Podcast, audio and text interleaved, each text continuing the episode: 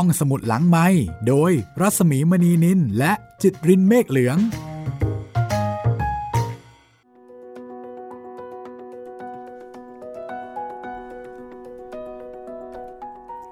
สวัสดีค่ะต้อนรับคุณผู้ฟังเข้าสู่รายการห้องสมุดหลังใหม่กลับมาพบกันอีกครั้งเช่นเคย สวัสดีคุณจิตริน สวัสดีครับพี่หมีครับ วันนี้มาถึงตอนที่ 19 ครับพี่ของนิทานของนอมศ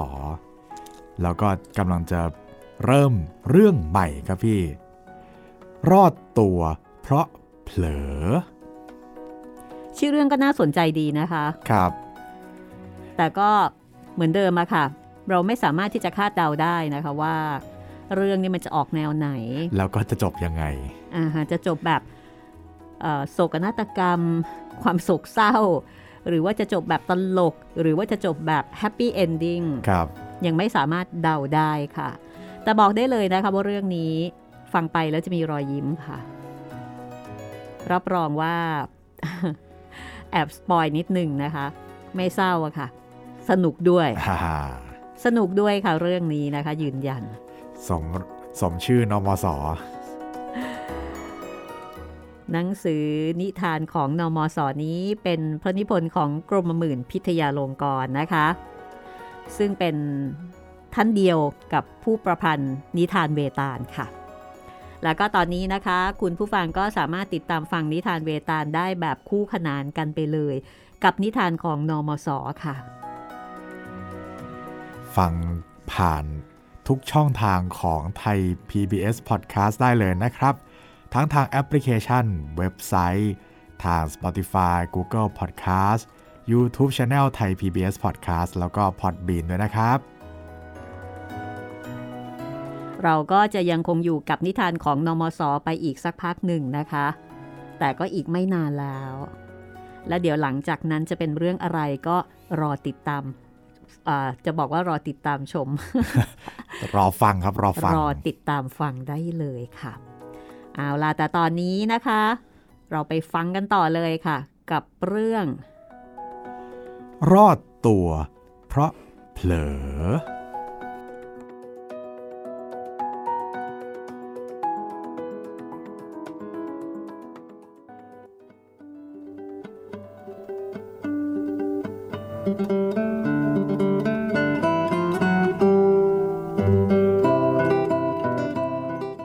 เมื่อวันที่ 7 กรกฎา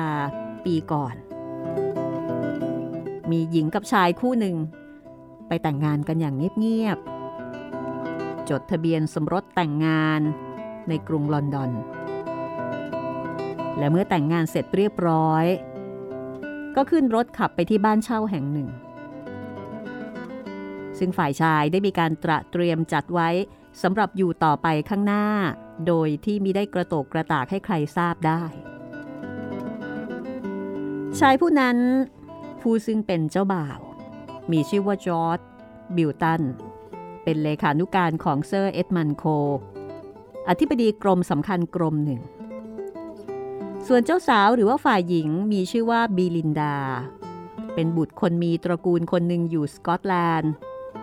บีลินดา หนีพ่อกับแม่มาแต่งงานกับบิลตันในวันนั้นการที่บีลินดากับบิลตันต้องแต่งงานกันอย่างเงียบๆ ก็แสดงว่ามีเหตุที่จะต้องปิดบังอย่างใดอย่างหนึ่ง แต่เหตุที่จะนำให้การแต่งงานเป็นของต้องปิดบังนั้น ย่อมมีใหญ่บ้างเล็กบ้าง เหมือนกับสรรพสิ่งอื่น ๆ บางอย่าง ถึงกับเกี่ยวข้องกับความเป็นไปของคนทั้งสองในอนาคต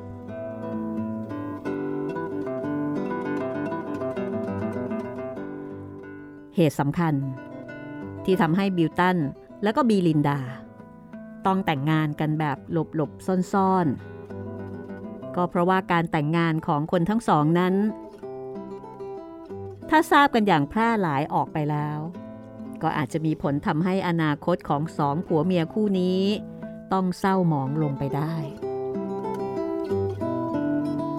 คืออาจจะต้องถึงกับหมดอนาคต ที่เป็นเช่นนี้เพราะว่ายอดบิลตัน เป็นเลขานุการของท่านอธิบดีคนหนึ่ง ดังที่ได้กล่าวมาแล้ว แต่ก็ไม่ใช่เท่านั้น ยอร์ช บิลตัน เป็นที่ชอบพอของท่านอธิบดีผู้นั้นด้วย บิลตันเป็นคนฉลาดเฉลียว ว่องไวทำงานเก่ง แล้วก็ประพฤติตัวดี เป็นที่รักใคร่ของเจ้านายแล้วก็คนที่อยู่ใกล้ รวมไปถึง ผู้หญิงทั้งหลายด้วย คือเป็นคนน่ารัก เป็นคนทำงานเก่ง ใช่แต่เท่านั้น บิลตันยังเป็นคนที่จะได้รับมรดกจากลุง ซึ่งเป็นขุนนางผู้หนึ่ง ลุงคนนี้ ดูเหมือนว่าอาจจะไม่ได้มีทรัพย์สมบัติมากมาย สิ่งที่จะเป็นมรดกตกทอดที่บิลตันจะได้รับจากลุงก็คือยอร์ช บิลตัน อาจจะได้เป็นท่านเซอร์ ในเวลาไม่ช้านัก คือถ้าเกิดลุงตายไป ตำแหน่งท่านเซอร์ก็จะตกมาสู่บิลตัน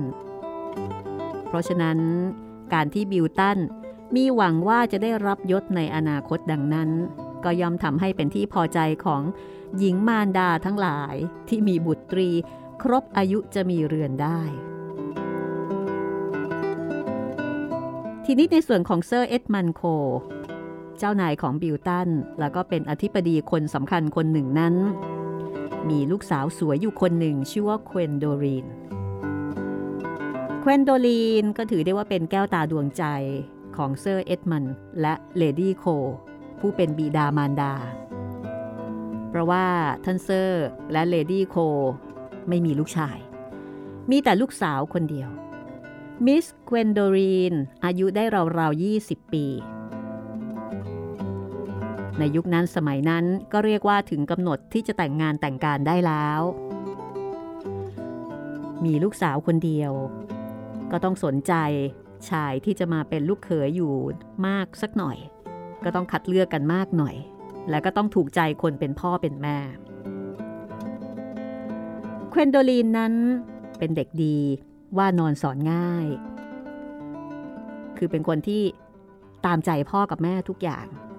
รวมไปถึงเรื่องของการมีคู่ด้วย แต่ทั้งนี้ทั้งนั้น การที่เกวนโดลีน ตามใจพ่อกับแม่ในเรื่องของการมีคู่ ก็เป็นเพราะว่าเควนโดลีนยังไม่เคยรักใคร คือคนเราถ้ายังไม่ได้รักใคร ก็อาจจะตามใจพ่อแม่ได้ในเรื่องนี้ แต่ถ้าเกิดว่ารักใครเข้าสักคนแล้ว ก็ไม่แน่ว่าจะไม่ยอมตามใจ ทีนี้ความดี แล้วก็ความหวังที่บิลตันจะได้รับยศเป็นท่านเซอร์ต่อไปในอนาคตนั้น ก็ทำให้เลดี้โคผู้เป็นแม่ของเควนโดรีน มีความพึงพอใจในตัวบิลตัน และก็ต้องการที่จะให้บิลตัน เป็นบุตรเขยต่อไป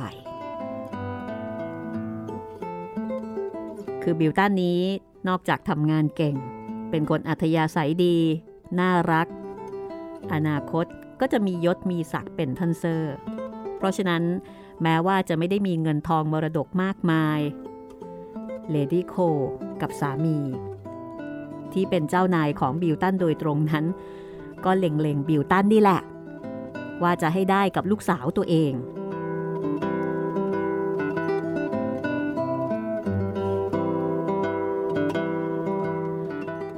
แต่ทีนี้เลดี้โคกับสามี ก็ไม่รู้เลย ว่าจริงๆแล้ว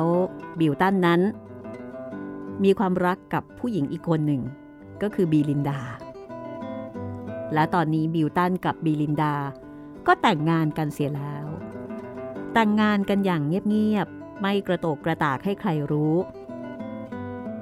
เพราะว่าบิลตันเองก็รู้ว่าตัวเองเป็นที่หมายปองของเจ้านาย บิลตันก็ไม่กล้าที่จะทำให้เมียของนาย ขัดใจ คือไม่กล้าที่จะไปขัดใจเมียนาย ไม่กล้าที่จะเป็นศัตรูกับเมียนาย เพราะถ้าเป็นศัตรูกับเมียนายก็เท่ากับเป็นศัตรูกับนายโดยตรง เลดี้โคก็เป็นผู้หญิงที่อาจจะให้สามีทำตามใจได้หลายอย่าง ถ้าทราบว่าบิลตันไม่ได้รักเกวนโดลีน คือแอบไปแต่งงานกับคนอื่นแล้ว แล้วถ้าเกิดว่าเลดี้โครู้ ก็คงจะโกรธไปกันใหญ่ แล้วถ้าเกิดเลดี้โคโกรธ ก็อาจจะทำให้บิลตัน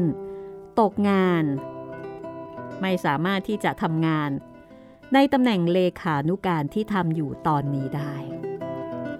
อีกทั้งบิลตันเองก็ไม่ใช่คนมั่งมีอะไรนัก ถ้าไม่ได้ทำงานนี้ บิลตันก็คงจะลำบาก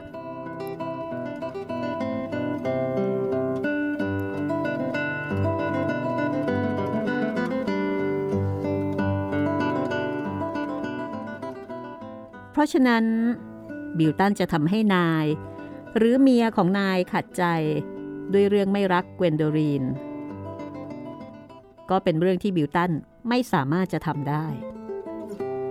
บิลตันก็เลยต้องแต่งงานไปอย่างเงียบ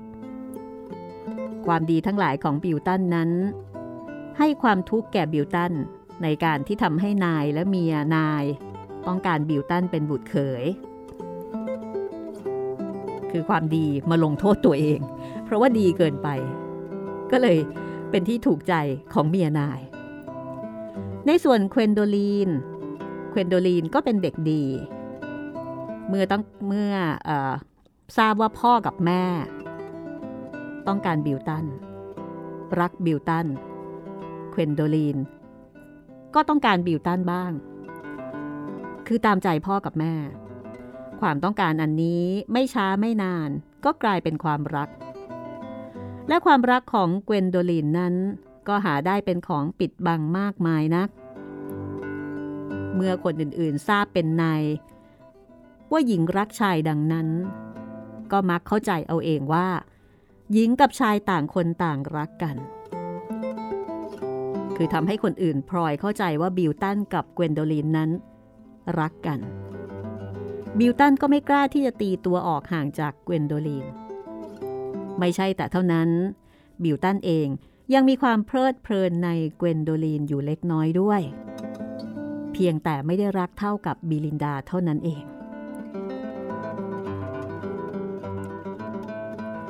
จริงๆแล้วเด็กที่ดี แล้วก็สวยอย่างเกวนโดลีนนี้ ก็มีผู้ชายมาชอบหลายคนเป็นธรรมดา ในหมู่ผู้ชายที่มาชอบเกวนโดลีนนั้น มีอยู่คนหนึ่ง ชื่อว่าลอร์ดดาวเมอร์ลอร์ดดาวเมอร์เป็นคนที่พ่อแม่ของเกวนโดลีนก็ชอบอยู่ไม่น้อย แต่ก็ยังชอบน้อยกว่าบิลตัน ถึงแม้ว่าลอร์ดดาวเมอร์จะมียศศักดิ์มากกว่าบิลตันก็จริง แต่ว่าข้อดีอื่นๆ ยังสู้บิลตันไม่ได้ แต่ถึงกระนั้นลอร์ดดาวเมอร์ก็ยังเป็นคนที่มีโอกาสมากกว่าคนอื่นๆ เพราะว่า ถึงพ่อกับแม่ของเกวนโดลีน และเกวนโดลีนเองจะไม่ได้รักก็จริง แต่ก็ยังชอบพออยู่ เมื่อบิลตันไปแต่งงานเงียบๆเสียแล้วเกวนโดลีนก็คงรับลอร์ดดาวเมอร์ถ้าลอร์ดดาวเมอร์เข้าทางถูก แต่ในเวลานั้นยังไม่มีใครทราบว่าบิลตันแต่งงานแล้ว คือยังเป็นความลับอยู่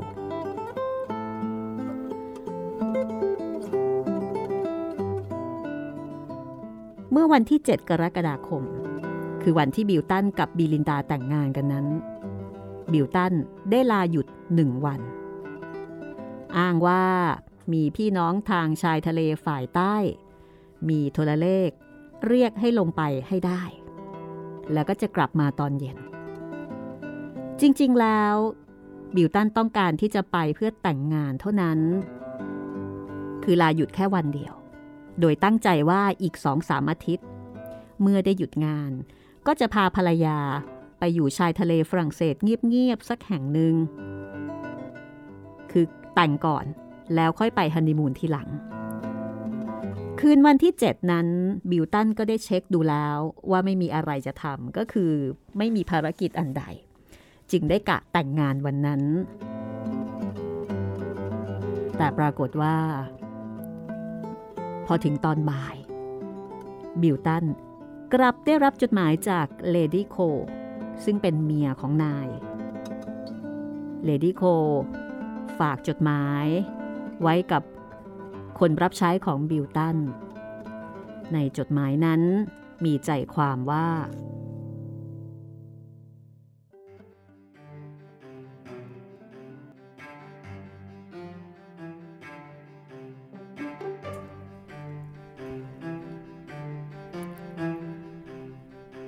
1859 สีกักอีตัน 7 กรกฎาคม 1899 แจ้งความ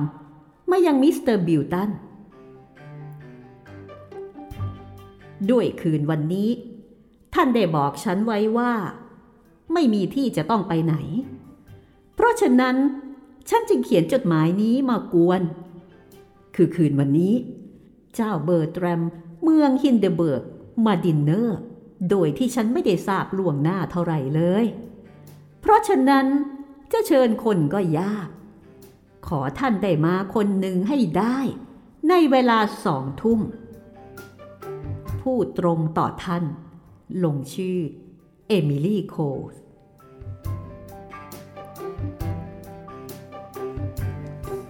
เมื่อบิลตันได้รับจดหมายดังนี้ ก็ให้บีลินดา ดูจดหมายนั้น และก็ถามบีลินดาว่าจะทำอย่างไรดีฮ่าทำอย่างไรได้ ก็คงจะต้องไปเท่านั้นเอง ก็ฉันจะทิ้งหล่อนไว้คนเดียวอย่างไรได้ ก็ถ้าไม่ทิ้ง ท่านจะทำอย่างไรได้เล่า ไปเสียหน่อยเถิด ทิ้งฉันไว้คนเดียวไม่เป็นไรดอก ไหนๆ เราก็ได้แต่งงานกันแล้ว ไปประจบเลดี้โคไว้ก่อนจะดีกว่า แต่ก็อย่ากลับดึกนักได้ก็จะเป็นการดี เพราะฉันคงจะไม่มีใจนึกถึงอื่น นอกจากคอยท่าน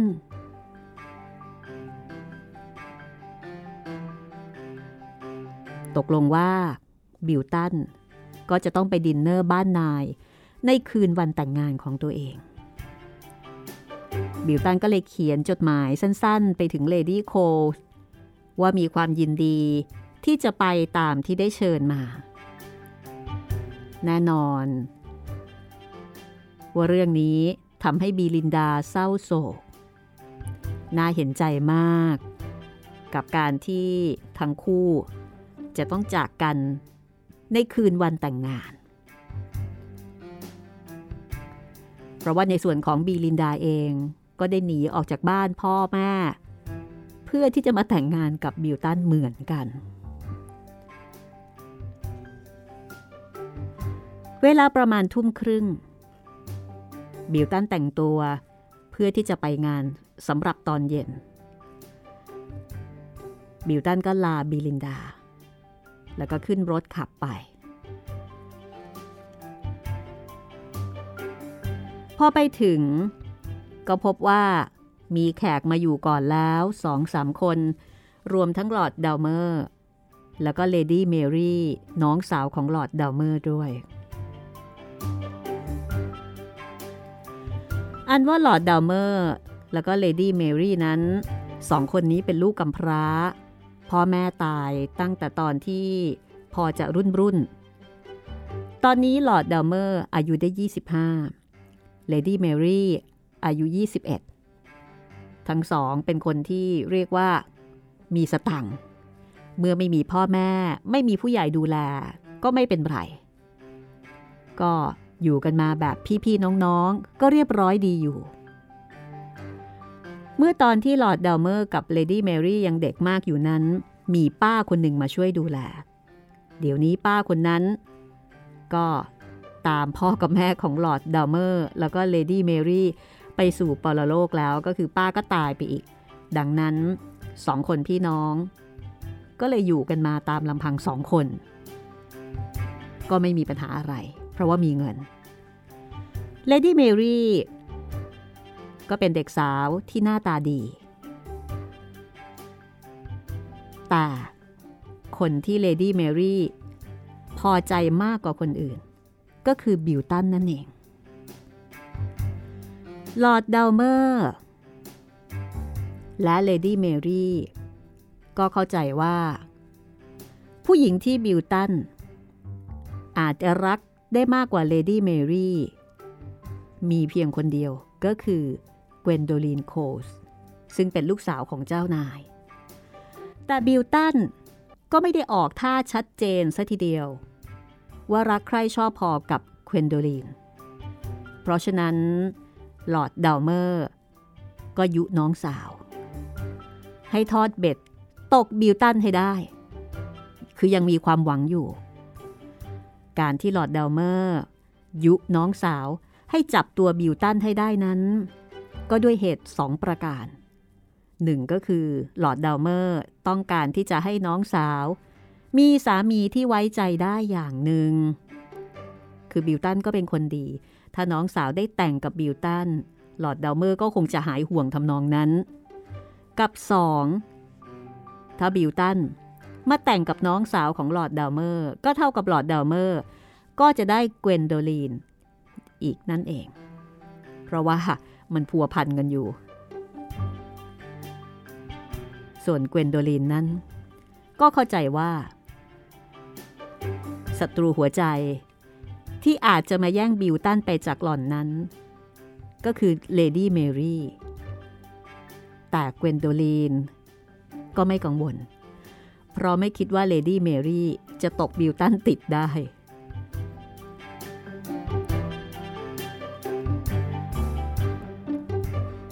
เย็นวันดินเนอร์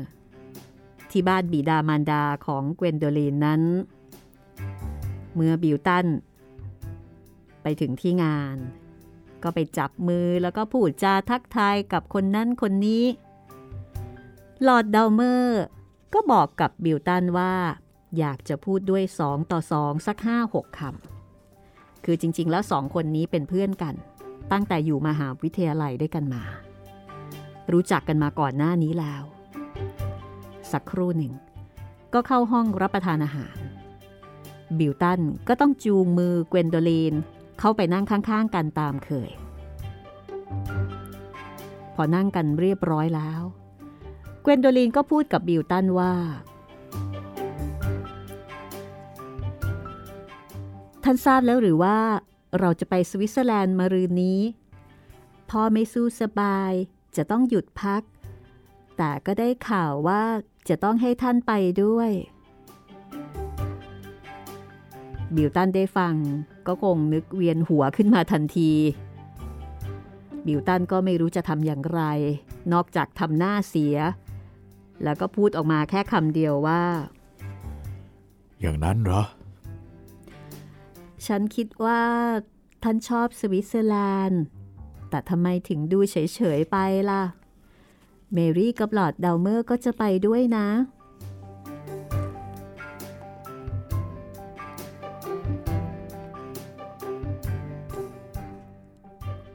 ในคืนนั้น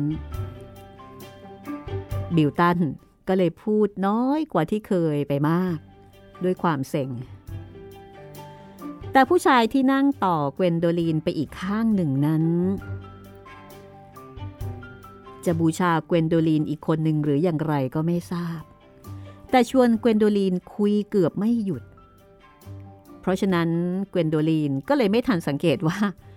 บิวตันนั้น ซึมไปกว่าปกติหลายเท่า ทีนี้พอดินเนอร์เสร็จเรียบร้อย ในขณะที่ผู้ชายยังสูบบุหรี่กันอยู่ในห้องรับประทานอาหารนั้นเซอร์เอ็ดมันโค บิดาของเกวนโดลีน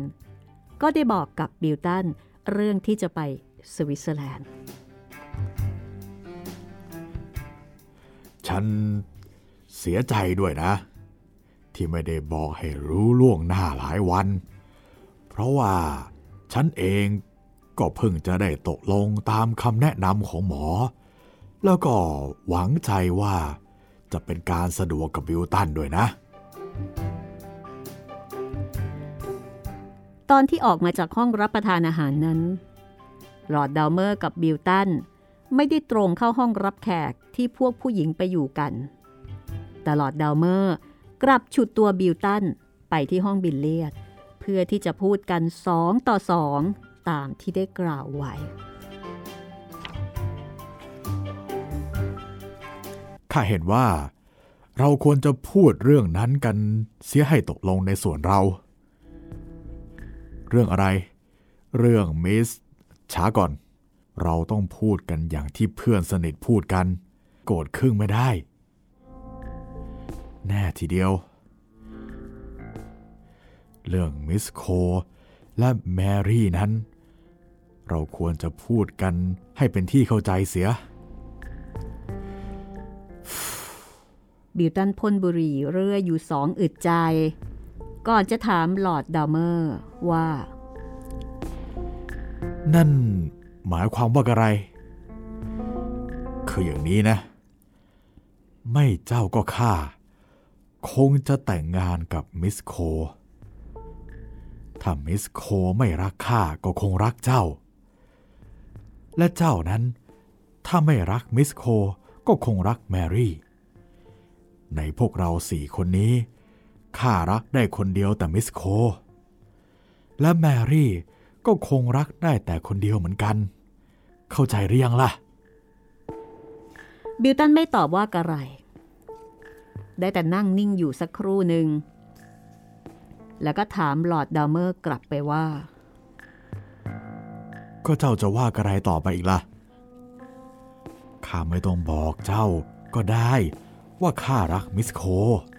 แต่ส่วนเจ้านั้นข้ายังไม่ทราบว่ารักใครแน่ เพราะกิริยาเจ้าก็ดูเรื่อยๆอยู่ แต่ถ้าเจ้ากับข้าต่างคนต่างรักมิสโคแล้ว ก็คงต้องให้มิสโคตัดสิน เพราะฉะนั้นข้าอยากจะทราบเดี๋ยวนี้ว่าเจ้ารักมิสโคหรือไม่ข้ายังไม่อยากจะบอกเจ้าก่อน ถ้าเราจะแย่งกัน ก็ควรบอกให้กันทราบไว้ จึงจะเป็นการงาม เพราะเราก็เป็นเพื่อนกันเอง ควรแย่งกันอย่างเพื่อนๆเจ้าจะยอมให้ข้าพยายามแย่งเจ้าไม่ใช่เหรอ แน่ทีเดียว แต่เจ้าต้องอย่าบอกให้ใครทราบก่อนนะ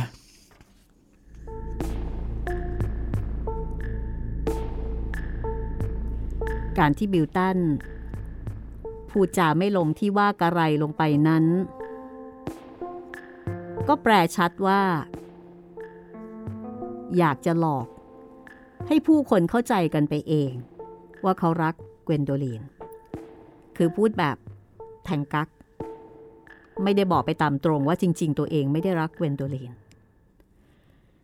ส่วนลอร์ดดาวเมอร์นั้น ก็มีความประสงค์สองอย่าง คือ 1. ต้องการจะได้เกวนโดลีนเป็นภรรยา กับ 2. ต้องการที่จะให้เลดี้เมรี่น้องสาว ได้กับบิลตัน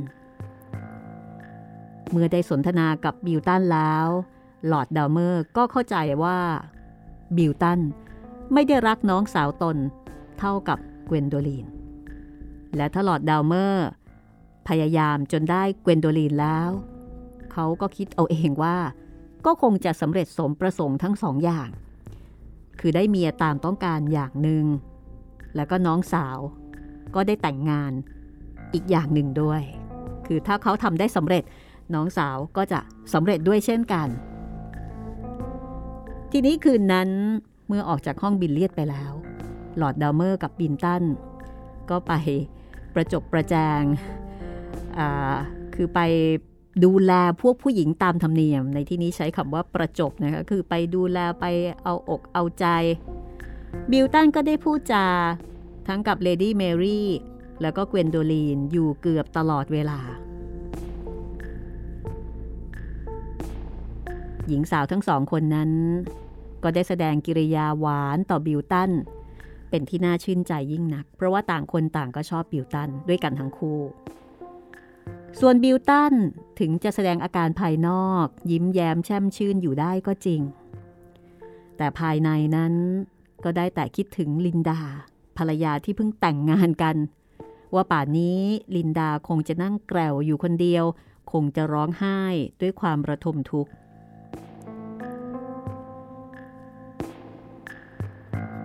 เมื่อสิ้นเวลาแล้ว บิวตันก็กลับบ้าน แล้วก็พบว่าบีลินดา นั่งเหงาอยู่คนเดียวจริง ๆ นั่นก็ยิ่งทำให้บิวตันสงสารและก็รักบีลินดาเพิ่มขึ้นอีกหลายเท่า การที่จะบอกข่าว ที่บิวตันจะต้องไปสวิตเซอร์แลนด์นั้น ก็ไม่ใช่เรื่องง่าย เพราะบิวตันจำเป็นจะต้องบอก ให้บีลินดาเสียใจน้อยที่สุดเท่าที่จะเป็นไปได้ และเมื่อบิวตันได้บอกแล้ว บีลินดาก็ร้องไห้เศร้าโศกบ่นว่า คนที่เธอรักก็มีอยู่คนเดียวเท่านี้ แต่ประเดี๋ยวคนโน้นคนนี้ก็มาชอบ แล้วก็ยังมีนายคือนายของบิวตันที่บังคับหัวใจไม่หยุดหย่อน ก็เรียกว่าบีลินดาก็มีความเศร้าโศก ซึ่งก็เป็นธรรมดาของคนที่เพิ่งจะแต่งงานกัน แต่สามีก็ต้องจากไปด้วยภารกิจหน้าที่การงาน แต่ไม่ว่าจะอย่างไรบิวตันก็ต้องไปอยู่ดี คือไม่ว่าบีลินดาจะเศร้าโศกเสียใจขนาดไหน เพราะถ้าไม่ไปก็จะมีปัญหาในเรื่องของหน้าที่การงาน ดังนั้น เมื่อบิวตันร่ำลาภรรยาเสร็จเรียบร้อยแล้ว บิวตันก็ต้องขึ้นรถไฟออกจากลอนดอนในตอนเช้า ไปที่บ้านของเซอร์เอ็ดมันโค แล้วก็เดินทางไปสวิตเซอร์แลนด์ด้วยกัน เมื่อไปถึงที่สถานี ก็พบลอร์ดดาวเมอร์กับเลดี้เมรี่มาคอยอยู่แล้ว สักครู่หนึ่ง รถไฟก็ออกไปถึง เมืองโดเวอร์ ซึ่งเป็นเมืองท่าของอังกฤษ ลงเรือข้ามทะเล ไปที่เมืองท่าฝรั่งเศส เมืองคาเล่แล้วก็ขึ้นรถไปถึงปารีสในค่ำคืนนั้น พักอยู่คืนหนึ่ง แล้วก็ขึ้นรถไฟต่อไปที่เมืองเจนีวา คือเมืองหลวงของสวิตเซอร์แลนด์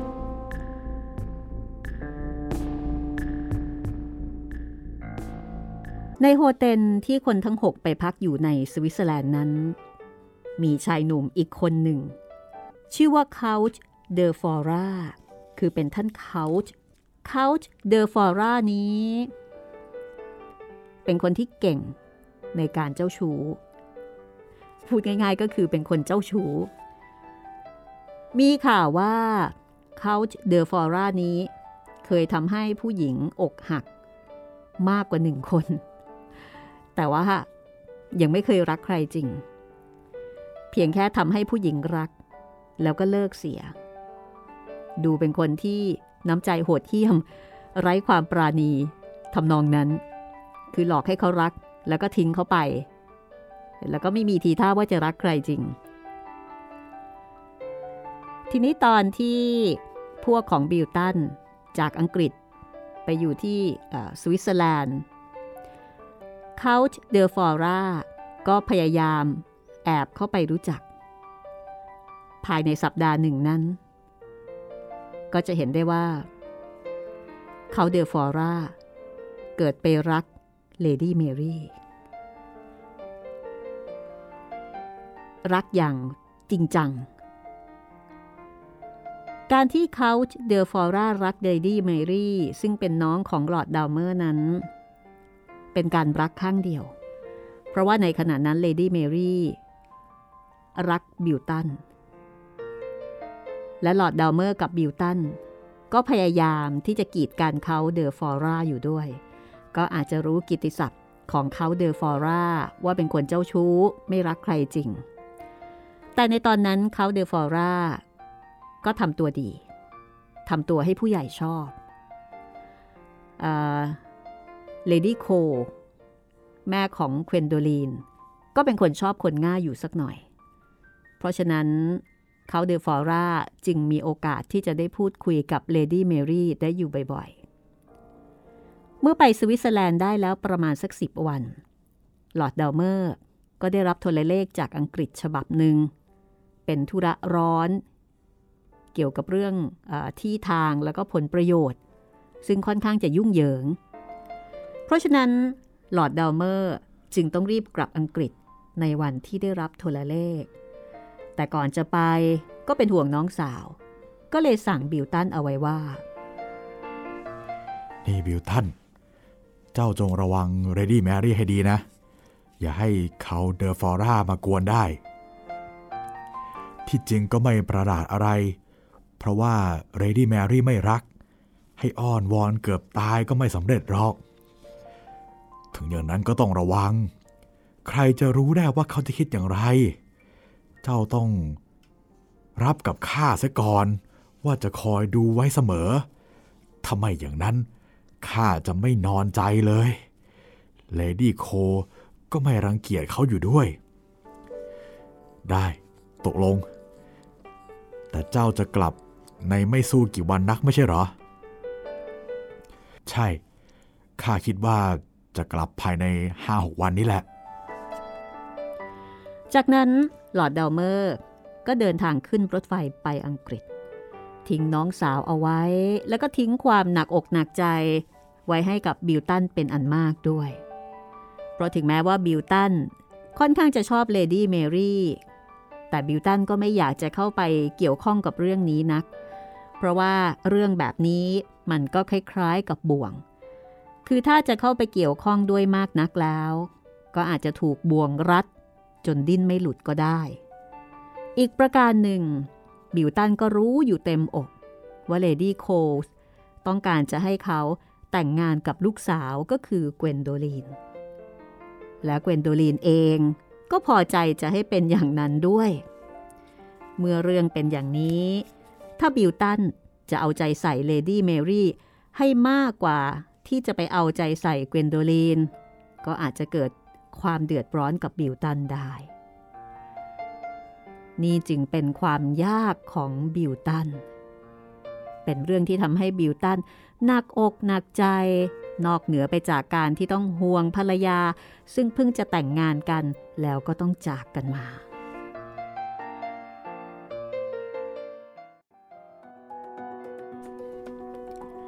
โอ้โห มือที่สามมือที่สี่มือที่ห้ามีกี่มือครับในเรื่องนี้ คุณจิตรินลองสรุป ให้ฟังอีกทีดีไหมคือตอนนี้มันพลวันมากเลยครับ มีประมาณสองสามสี่ห้าคนที่มามาลุมมาตุ้มกันตรงนี้ ฟังแล้วมันก็เวียนหัวอยู่เหมือนกันเนาะครับ คือประมาณว่าอ่าเราจะมีบิลตัน มีดาวเมอร์ มีแมรี่ มีเอ่อ ท่านเขาอ่าฮะท่านเขาเดอฟอร่าแล้วก็มีอีกคนหนึ่งคือเกวนโดลีนใช่ไหมพี่ โอ้โหห้าคน แล้วก็เนี่ยครับ มาลุมมาตุ้มรุมรักกันอยู่เอ่ออย่าลืมบีลินดาด้วยอ๋อนะเออใช่ใช่มีมิลินดาด้วยโอ้โหคือสรุปว่าคุณบิลตันของเราเนี่ยเนื้อหอมเหลือเกิน ใช่ครับ คนนี้ฮอตสุด ใช่ บิลตันเป็นที่รักของผู้หญิงสามคนถูกไหมครับบีลินดาซึ่งเป็นภรรยาหนึ่ง ซึ่งบีลินดาก็หนีพ่อกับแม่มาแต่งกับบิลตัน แล้วก็มีลูกสาวของนาย คือเกวนโดลีน แล้วก็เลดี้เมรี่ใช่ไหมใช่ครับสามคน แล้วก็ในขณะเดียวกันหลอดดาวเมอร์หลอดดาวเมอร์นี่มารักเกวนโดลีน ใช่ แล้วท่านเขา ก็ก็มามารักรักแมรี่เลดี้เมรี่เวียนหัว โอ้โห มันกี่ โอ้โห หลายหลายซับหลายซ้อน แต่อย่างหนึ่งจะเห็นได้ว่าสำนวนที่เรียกว่าตกอะ่ะ อ่าครับ ในนี้เขาใช้กันแล้วนะอ๋อมาทำให้อีกคนหนึ่งชอบอะไรประมาณนี้ ใช่ ซึ่งในยุคนี้สมัยนี้นะ มันก็เป็นสำนวนที่วัยรุ่นเขาใช้กันใช่ไหมคะ ใช่ครับ ว่าคนนี้ตกคนนั้นได้อะไรอย่างนั้น หรือว่าคนนี้ถูกคนนั้นตกไปเรียบร้อยแล้ว ก็ก็แสดงว่าไม่ใช่สำนวนใหม่ซะทีเดียวนะ สมัยนี้มีการใช้กันแล้วอ่าอยากจะให้เอ่อเมื่อกี้นี้ใช้ใครนะ อยากจะให้เลดี้เมรี่ตกบิวอ่าตันใช่ใช่ในขณะที่เควนโดลีนเขาก็คิดว่าอ๋อยายเนี่ยเหรอ จะไปทำได้ยังไงเออคงตกบิวตันไม่สำเร็จหรอก แต่หารู้ไหมว่าบิวตันเนี่ยถูกตกไปนานแล้ว โดยบิลินดา เสร็จ มาจากไหนก็ไม่รู้ ไม่มีใครคิดไม่มีใครเห็นครับ ก็ติดตามตอนต่อไปค่ะ เรื่องนี้จะมีสองตอนนะคะ เรื่องนี้ชื่อเรื่องว่า รอดตัวเพราะเผลออ่ายังไม่รู้เลยว่าจะรอดตัวยังไง แล้วก็ไม่รู้ว่าใครเผลอครับ เพราะว่ามันหลายฝักหลายฝ่ายเหลือเกิน เกิดเป็นคนเนื้อเอ่อเกิดเป็นคนเนื้อหอมเนี่ย ก็ลำบากอย่างนี้เนาะ อาจจะชอบก็ได้นะครับสำหรับบางคน อยากให้ตัวเองมีสาวๆมารุมล้อม อยากลำบากใจแบบนี้ อยากมีโอกาสปวดหัวบ้างแบบนี้ครับ แต่จริง ๆ บิวตันเขาก็ชอบนะ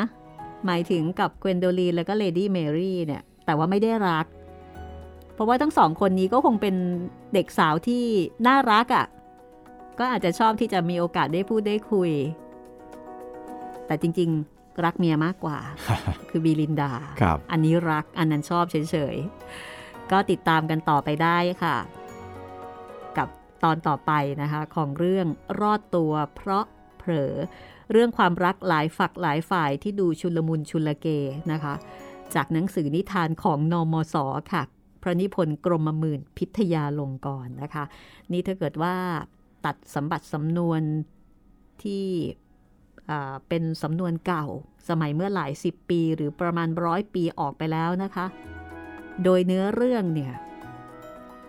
ก็ร่วมยุคร่วมสมัยได้นะ คือเป็นเรื่องแบบเอ่อจะบอกว่าชิงรักหักสวาดก็พอได้ไหมอาจจะยังไม่ถึงขั้นนั้นซะทีเดียวนะ ใช่อาจจะเป็นวุ่นรักวุ่นรักอะไรวัยทำนอรุ่งนนั้น เออวัยรุ่นวุ่นรักทำนองนั้นเพราะในเนี้ยเขาก็อายุกันไม่เยอะเท่าไหร่ครับ ก็ติดตามต่อไปตอนหน้านะคะ กับเรื่องรอดตัวเพราะเผลอ แต่วันนี้เราสองคนลาไปก่อนค่ะ ครับผม สวัสดีครับ สวัสดีค่ะ